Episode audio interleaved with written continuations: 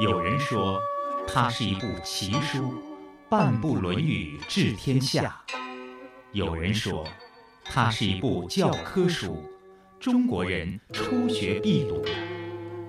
这部流传两千多年、记载着孔子谆谆教诲的书，都讲了什么？又能给生活在现代社会中的人们带来怎样的人生启示呢？让我们一起品读《论语》。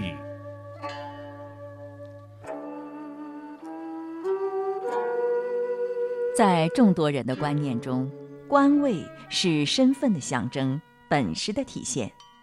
当官光宗耀祖、显赫乡里，是一桩让人很有脸面的美差，所以做官就成了我们很多中国人的梦想。我想，收音机旁正在收听我们节目的朋友当中，一定有着很多大大小小的官。或许您就是王科长、李主任、张总，或者刘书记吧。只要当过官的人都知道。一个人不是从一开始就能当好官的，慢慢的有了经验，也有了方法。两千五百多年前的孔子对于如何当好官有着很多言论。孔子认为，做人要做仁者，做官要施仁政。何为仁政？如何施仁政呢？让我们一起品读《论语》。孔子的为政思想多由其弟子子张问出。子张位列七十二贤人，父姓专孙，名师，字子张，后列儒家八派之首。今日嘉宾，《论语》研究专家，山东财经大学王卫教授，主持人溪水。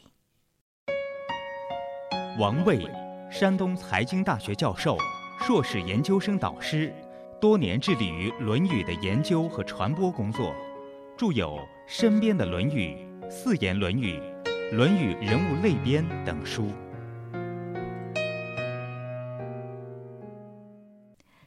子张问仁于孔子，孔子曰：“能行五者于天下，为仁矣。”在《论语》当中，有些概念，比如说君子的概念，比如说。仁者的概念，还有比如说其他的一些概念，小人的概念等等啊，应当说在不同的语境当中，孔老夫子表达的含义是不一样的。那么在这里呢，就是子张问仁于孔子啊，孔子曰啊，能行五者于天下，可以为仁矣。在这里呢，其实呢，呃，孔老夫子和子张谈论的问题啊，是谈论的表面上是问了一个人字。实际上是问的什么是仁政的问题，或者一个人做官的人怎么来表现人的问题，这个是从做官的角度来问的人。哦，施政施仁政，哎，是仁政，也就是说，换句话说，在这个问题的当中呢，呃，子张问的这个人就是所谓的为官者之人。他问呃一个为官的人，要是实行仁的话，应当从哪些方面能够注意呀？它是这么一个含义，啊，孔老夫子就开始解释啊，说能行五者于天下，可以为仁矣。啊，溪水，你注意哈，这个孔老夫子这里又卖个关子，他又没说话啊，他不是，他这个时候呢，他先说五个方面，那么就引起这个子张的注意了。那么子张下一句肯定说，老师说的详细点吧。孔子怎么不直接说呢？这就是教育的一个方法啊！是吗？那教育的方法呢？想引起你的注意，想引起你的重视。嗯，哎呀，那学生要不问可麻烦了，后边就没话了。学生不问不问就算了，不问你不问就是求知欲不高，不高欲我就不告诉你啊。这个时候呢，孔老夫子呢，请问之，这也是一个行为的一个方式啊。然后呢，孔老夫子呢就解释了这个所谓的五点，就是公。宽、信、敏、惠，这个恭啊，就是恭敬的那个恭；宽呢，就是宽大为怀的那个宽，长宽的那个宽；信呢，就是我们写信的那个信，也就是信义的那个信，信用的那个信；敏呢，就是敏捷的那个敏。啊，就反映敏捷啊，那个敏，勤呢就是勤奋的那个勤。我们经常看一些书法家写“天道酬勤”，啊，那个勤就是勤俭的勤。啊，他说的是敏，就是勤的意思。呃，敏也是勤的意思啊啊，敏。还有一个惠，惠呢就是一个恩惠的惠和实惠的那个惠。老夫子说啊，要实行仁政，或者说你一个做官的要体现你的仁的话，大概有五个方面。哪五个方面呢？公、宽、信、敏、惠。讲完以后，老夫子还得解释。你要是不解释，你的定义是什么？那么这个时候呢，老夫子就解释为什么要讲公、宽、信、敏、惠。老夫子第一个讲公则不无，说转孙师啊，你要记住，作为一个为官者来讲，你要恭敬的对待上级，恭敬的对待同僚和恭敬的对待下级，那么你不会招致侮辱。恭敬别人，别人也会恭敬你。别人也会恭敬你。敬人者，人恒敬之嘛。啊，如果你要是不怀着一个恭敬的态度的话，你可能遭到羞辱。谈到这里啊，这个溪水呢，我想给你讲一个我自己的亲身的一个体会。大概是二零一三年的十月份，哎，我呢正好呢有个朋友办了一个读书会。啊，让我呢去讲一讲《论语》当中的季康子。这个会呢是下午的一个会，但是上午呢，在这之前呢，正好郎咸平啊来济南呢做一个学术演讲。啊，你知道郎咸平呢是一个经济学教授，那么我呢又是研究经济的，那么觉得这个机会很好，所以我呢上午呢就是去听郎咸平先生呢去演讲。郎咸平先生这个会呢，是在会场呢，是在市里；那么那个读书会呢，是在中宫，还是在一个山里，就比较远了。但是郎先生呢，讲起话来以后呢，哇啦哇啦哇啦直讲，还要刹不住车，讲到十二点半。而那个读书会呢，大概就是一点半或者两点左右的样子就开始。这样散了会以后呢，那么我呢就上那地方赶，就很着急。但是路又不熟啊，怎么走呢？不知道。这个时候呢，就一个人打电话，但是对方主持会议的人就不接；一个人打电话，对方不接。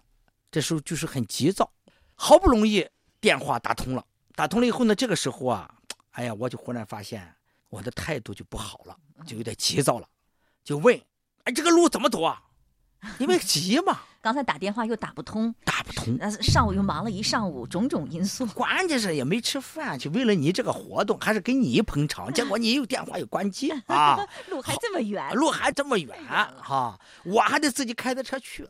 这本身呢有诸多的因素啊，就造成了这个急躁，有点怨气。路怎么走啊？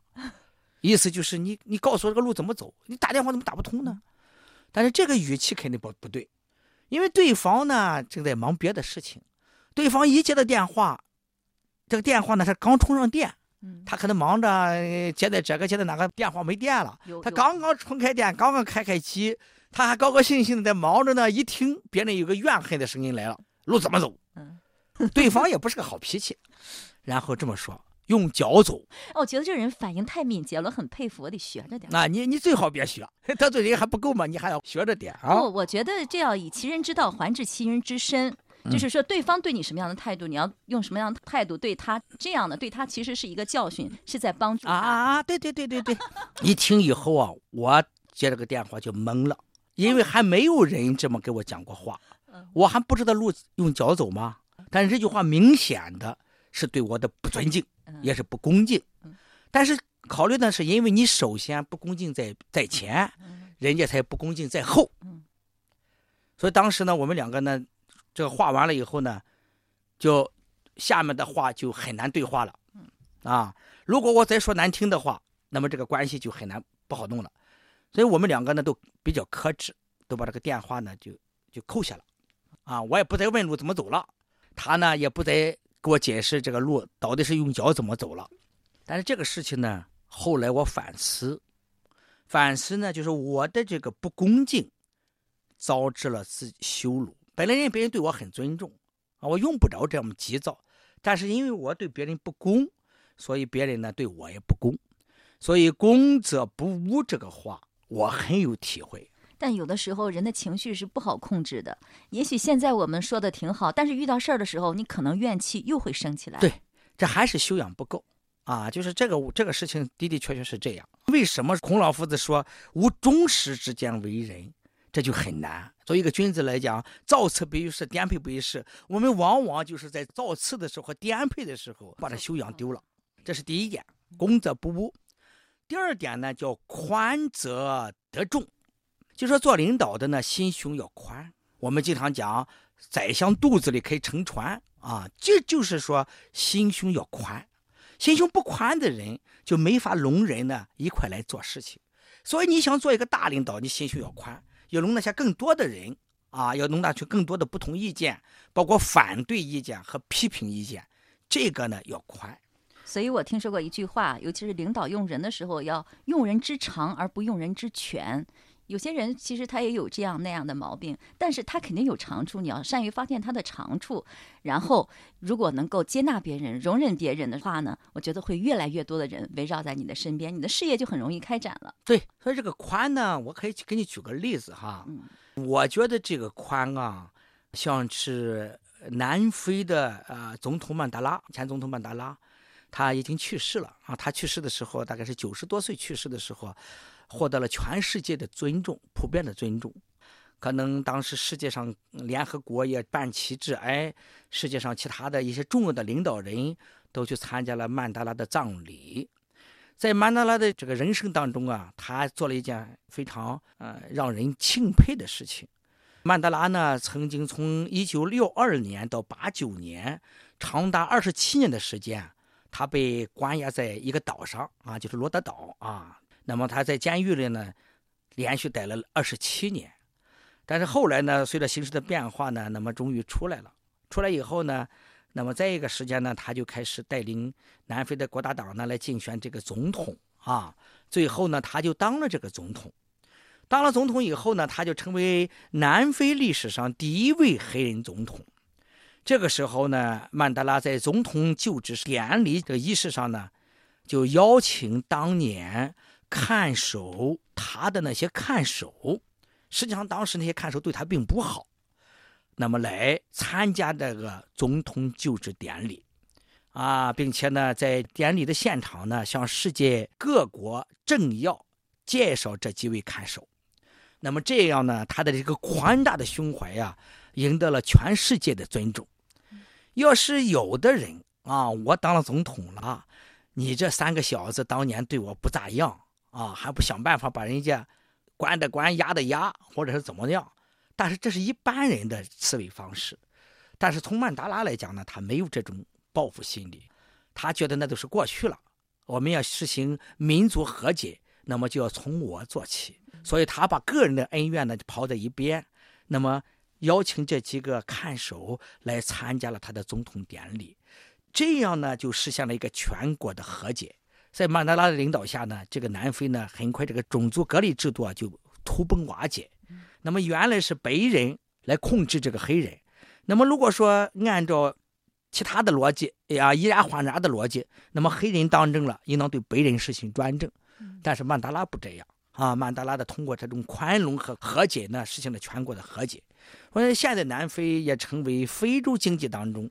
政治体制当中非常好的一种体制，我觉得是得益于曼德拉当年的这个种下的这个宽容的种子。说宽则得众，信则民任也。信啊，就是说话算数，讲究信义，讲究信用，尤其是做领导者的要说话算数啊，就是信则民任也。当你说话算数的时候，老百姓就愿意。啊，相信你就愿意跟着你干。当你朝令夕改啊，说话不算数的时候，老百姓就无所适从。所以在治国的过程当中，这个信就是说话算数，这是一个非常非常重要的原则。啊，老夫子呢曾经啊，这个谈到这个信啊，是这么讲的：说人而无信，不知其可也。大车无泥，小车无月，其何以行之哉？有一次，子贡问老夫子关于啊怎么来治理国家的时候，就是子贡问政，孔子说了呃三层意思，说端木赐啊要想治理国家的话呢，就是足食足兵，民信之意，就是把这个信放到一个非常非常重要的位置上。信则人人焉，是孔老夫子的一贯的思想。包括我们说端木遗风，我们儒商的一个特色、一个特点，呃，也是诚信，是吗？啊，对，在在这里，孔老夫子当然主要是谈的是做官的，但是社会社会各个阶层，包括经商，也要讲究信。谈到信以后呢，公宽信敏，敏呢就是勤奋了啊。今天我看到了曾国藩的一句话。曾国藩说呢：“庸人之所以不成功啊，在于他的懒惰；这个才人的不成功啊，在于他的傲慢。还有才有才气的人啊，不是说有钱的人啊，在于他的傲慢。第一句话，我觉得说的非常好。你这个人，庸人之所以是平常的人，你之所以不成功，就是因为懒惰。一分耕耘一分收获。哎，一分耕耘一分收获，天道酬勤。”啊，这个道理啊，我觉得是孔老夫子认识的是太清楚了。最后这句话，呃，非常重要，叫做“惠泽足以识人”。那么，作为做领导来讲，做官来讲，你要有追随者，你要有跟随者，你要有粉丝。你指到哪里，别人能打到哪里，就说别人能听你的指挥，听你的话。如果你一个做官的人，你说了不算。啊，别人既不听你的，是也不信你的，那么你这个官做的就没有意思了。所以在这一点上来讲呢，孔老夫子教给了做官人的一个非常重要的诀窍，就是惠泽足以识人。做领导呢，你要注意这个惠，就是对下面有恩惠。如果你能做到了对下面哦有恩惠的话，那么下面的人才听你的。这句话啊，表面上很俗。但是实际上呢，这句话很长的是实，管用。那么如果说人家部署也好，下级也好，跟着你干，越干越穷，啊，收入越来越低，啊，工资越来越少，那么人家跟你干就没有意思了。但是一个下属呢，跟你干的时候，工资越来越越好，啊，待遇越来越高，啊，奖金越来越多，生活越来越好，那么人家干的就有劲，就有奔头。所以这个惠呢，惠则足以识人呢，这是一个非常重要的理念。凡是成功的领导者，都非常掌握这个原则。但是溪水呢，这里啊，就是这个惠啊，要做多方面的理解啊，有远处的惠，有近处的惠，有大惠，有小惠啊，有实惠，有虚惠啊。比如说，在你的领导下，给别人一个点子，给人一个机会，哎，结果他后来。在你的领导下或者指点下成长起来了，能够发挥自己的才干。啊，也是得到恩惠了。这也是恩惠了啊！当然，你说钱子、房子、车子、钱啊，那么这当然都是惠。嗯，就说我们这个对这个惠呢。要有多方面的理解，嗯，总是要让人家有所得。对对对，人家跟着你呢，不至于是白费力气啊，越越弄也没有盼头，那就没意思了。你刚才说这五点讲的是为政，但我觉得做人也要遵从这五点呀，它都是一致的啊。如果是做人的话，那么你也应当这样做啊。比方说自己恭敬啊，公宽信敏惠嘛，心胸宽一点，心胸宽一点就不难受啊。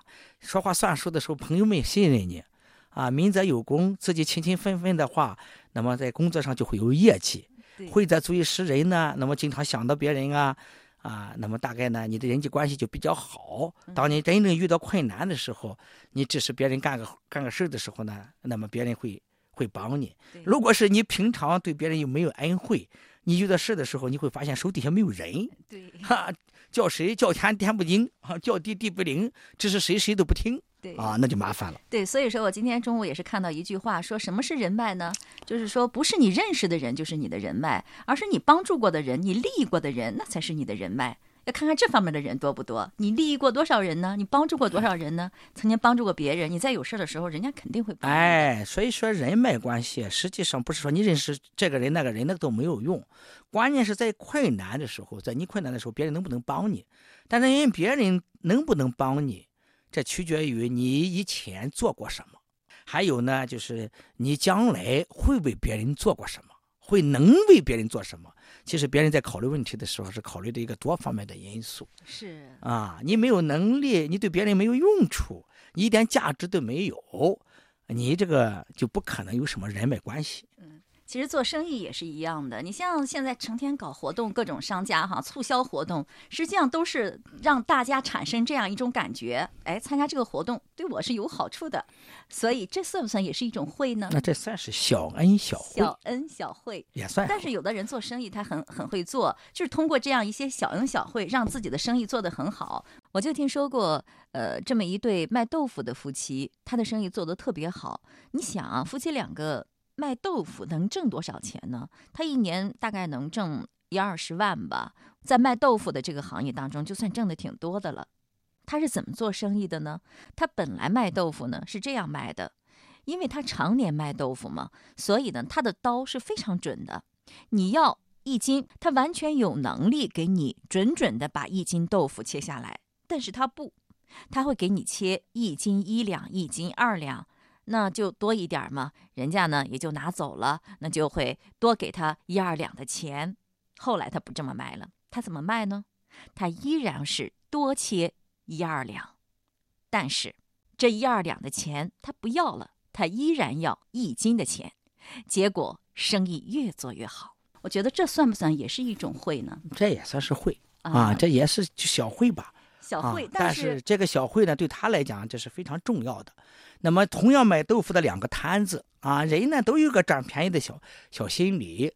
那么时间长了呢，就会到他这个摊子去买豆腐啊，毕竟多一点点嘛。其实他也不是在乎那一点，而是一种感觉，他会让人觉得很亲切。哎，这老板娘，这老板让人觉得很舒服，很有人情味儿。做做以后呢，那么另外的豆腐就卖不下去了，肯定是这样。会做生意的人一般都这样，都要学会让利，让点利。对，这让点利实际上就是。也是实惠于人，所以我觉得我们在生活当中千万不要计较，一定要学会给予。给予的人就是富有的人。我记得《红楼梦》当中有一句话，大概是说王熙凤吧，机关算尽太聪明。还有一句话是什么来着？反误了卿卿性命。对，反误了卿卿性命。所以算来算去嘛，算自己还是呃，我觉得省省心，给予别人，大家哎，这样双方都高兴是吧？啊。我们再来回味这几句话：“恭则不侮，对别人恭敬，自己就不会受到侮辱。”说到这里，就让我想起了这句话：“伸手不打笑脸人。”还有那句话：“与人相处就像照镜子，你对他笑，他也会对你笑的。”时常开车在路上，我发现现在行车礼让的人是越来越多了。开车需要插队的时候，转向灯打上，后面的人发现你有插队意向，就主动踩刹车，让你插到他的前面。别人如此对我，我自然也会以礼让他人的方式予以回报。久而久之，彼此恭敬礼让的社会风气自然形成。领导对下属也是如此。严格要求下属做事，自然不敢马虎，以礼待人，下属对你当面有礼，背后也会恭敬。宽则得众，为官一任当然有工作目标，想做一番事业，自然有蓝图规划。为了实现目标和蓝图，我们需要把不同才能、不同性格的人团结在一起。而人非圣贤，孰能无过？包容对方的个性、缺失乃至对自己的冲撞，发扬他的优势，是需要为官者有一点胸怀的。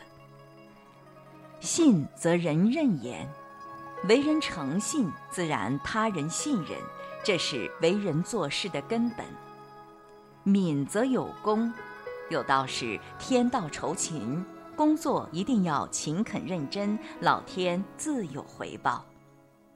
惠则足以使人，为人在世是不可以吝啬的。真诚的问候，小小的礼物固然能温暖人心，而让下属成为共同事业的受益者，才能真正凝聚人心，做大事业。这就是公、宽、信、敏、惠，不管是做人还是为官，都应谨记之。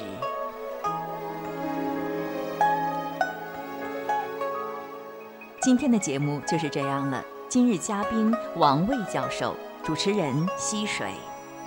品读《论语》已上载山东经济广播手机客户端，欢迎下载，在经典栏目当中查找收听。